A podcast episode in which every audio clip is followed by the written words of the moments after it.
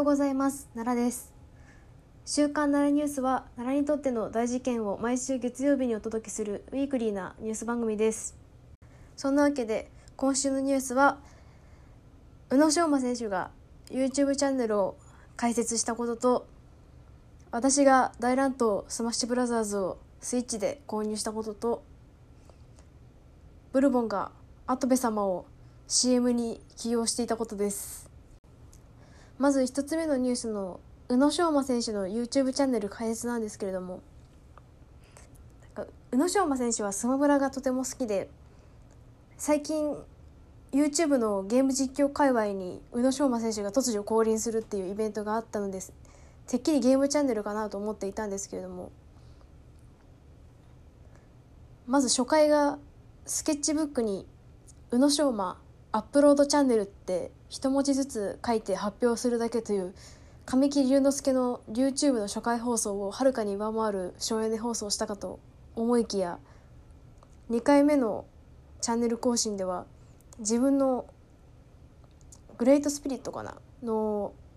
解説動画を出していてあゲーム実況チャンネルじゃないんだって思ってちょっとびっくりしました。なんか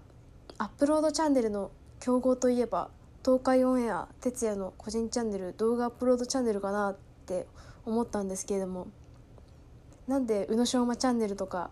宇野昌磨チューブとかなんかそういう感じじゃなくてアップロードチャンネルにしたのかちょっと不思議だなと思いました。続きまして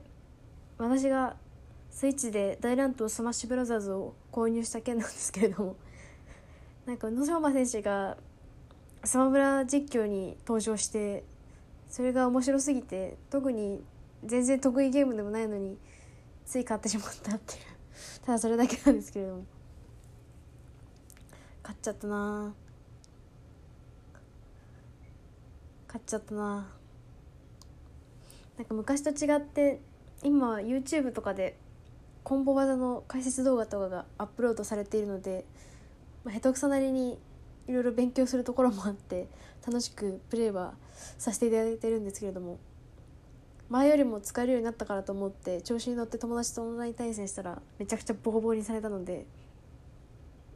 少しぐらいは 返り討ちにできるようにしたいなと思っています。そして本日最後のニュースが割と今週前半にあった出来事なんですけれどもブルボンが CM で跡部様を起用されまして跡部様っていうのは天使の王子様のあの跡部様なんですけれども根強いオタクたちがいてですね跡部様には。これまでもいろんな社会現象を 巻き起こしてきたんですけれども久々の登場でもツイッターでしっかり「誰よその女」をトレンドに入れるなど 活躍を見せていてまだまだご健在だなと思い感心しました。跡部さんのファンの人たちをなんか子猫ちゃんたちとかって言うらしいんですけれども、まあ、子猫ちゃんたち曰く金曜ロードショーで「ラピュタ」を見て「バルス」って叫ぶみたいななんかそのぐらいの感覚らしいので楽しそうだなって思って見ていました。